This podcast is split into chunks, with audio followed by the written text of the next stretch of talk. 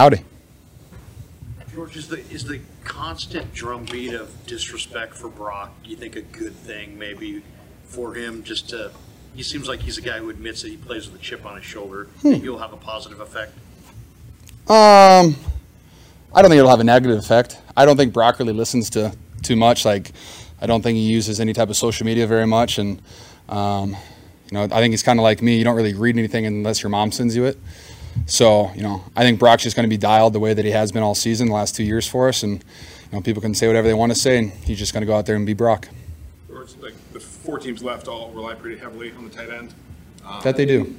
well, is that a coincidence, do you think, or is something about the position, or what do you think? Of Um, I feel like if you look back at you know most of the last Super Bowl winners, every team has like a very very talented tight end that they use. You know whether that's run game or in the pass game. Uh, you know tight ends just they give you an ability to mismatch different. You know you get on linebackers, you get on safeties. You want to use two guys to cover them. It doesn't matter. It opens up other people. So when you have someone that can dominate the middle of the field, yeah, it makes it a lot easier on your quarterback. what do you think of LaPorta? Obviously, you know him pretty well. What, what, what stands out about him? I mean, Sam's fantastic. His film speaks for itself. He's second team All Pro, Pro Bowl in his first year as a rookie. That's really hard to do. You know, not very many people do that. Uh, he's playing at a high level. Um, he's in an offense where you know the quarterback trusts him. They throw him out there on third down. He's running wide receiver routes. He's inside, dominating the middle. He's doing everything that you want him to do as a rookie and more. So, um, yeah, I'm very proud of Sam, and uh, you know, I hope he doesn't have a great game us though. You were a pretty big supporter of his throughout the, the pre-draft process over the summer. Yep. Is, is there just anything that's even surprised you, maybe, about the success he's had, given the, the difficulty of adjusting to that position? Um, no, not really. I mean, like I worked out with him a little bit this off season. Uh, picked his brain a little bit. He's a super smart kid.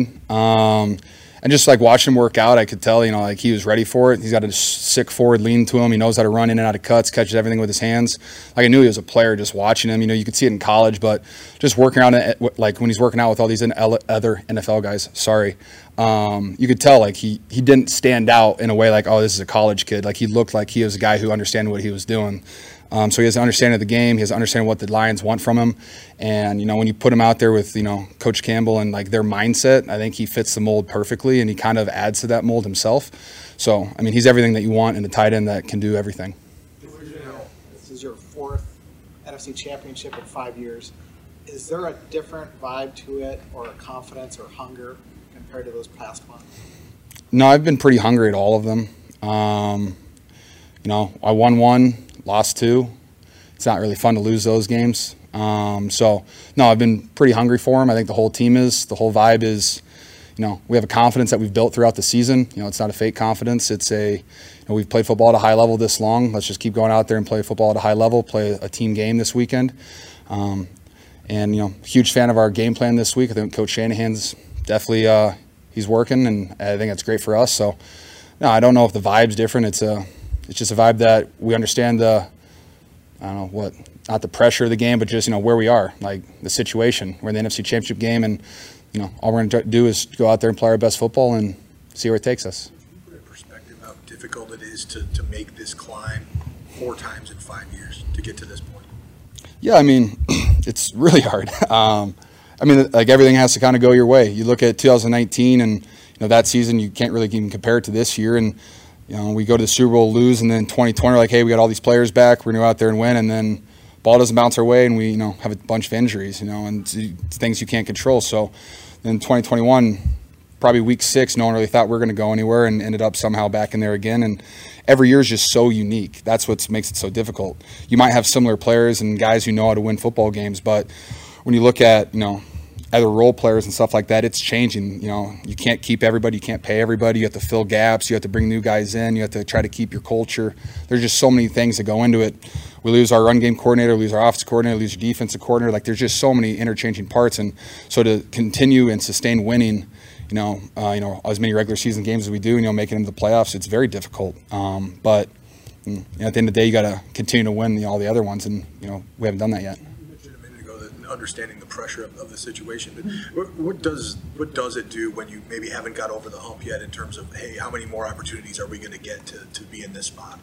I try not to think of it like that. It's just, my, hey, here's the opportunity. It's right in front of us. This is what, you know, since the end of last season, this is where, hey, what are we going to do to try to get back there and you know try to win that game? And all the effort you put in throughout off-season OTAs, summer, training camp.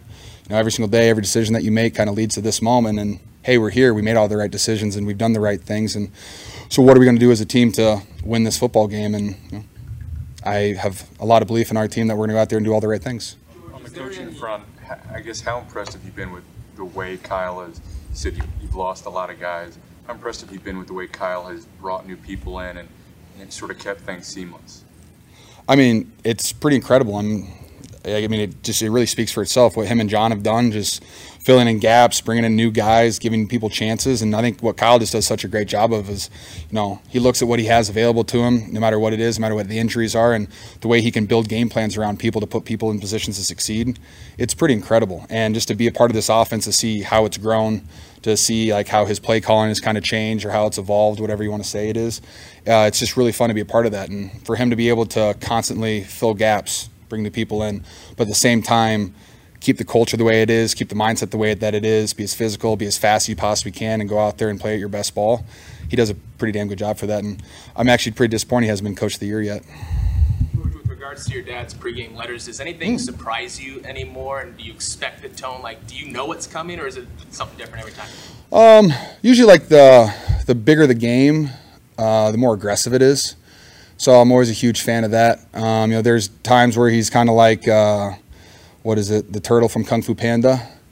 You know, very wise, very like sage-like. And then there's times where uh, it feels like it's you're getting a speech to go into a bunker, you know, with your boys, and you know, there's bombs coming down around you. Like the mindset's very, very different, you know, game to game, and uh, I really appreciate that from him because he either adds to my mindset or he gives me another thing to think about in a good way, and it's part of the switch I just flipped.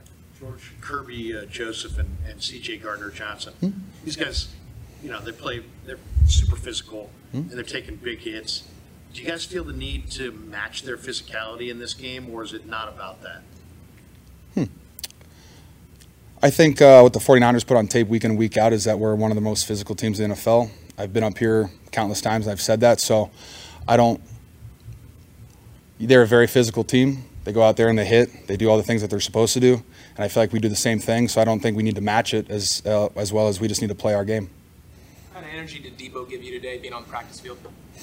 Uh, Deebo's always great. He's, he's just excited for him to be out there. He's just such a you know huge part of our offense and everything that we do, and just his energy itself is infectious, and he gets guys going. He gets them confident.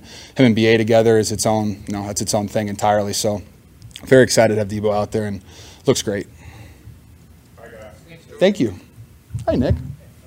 Not mine.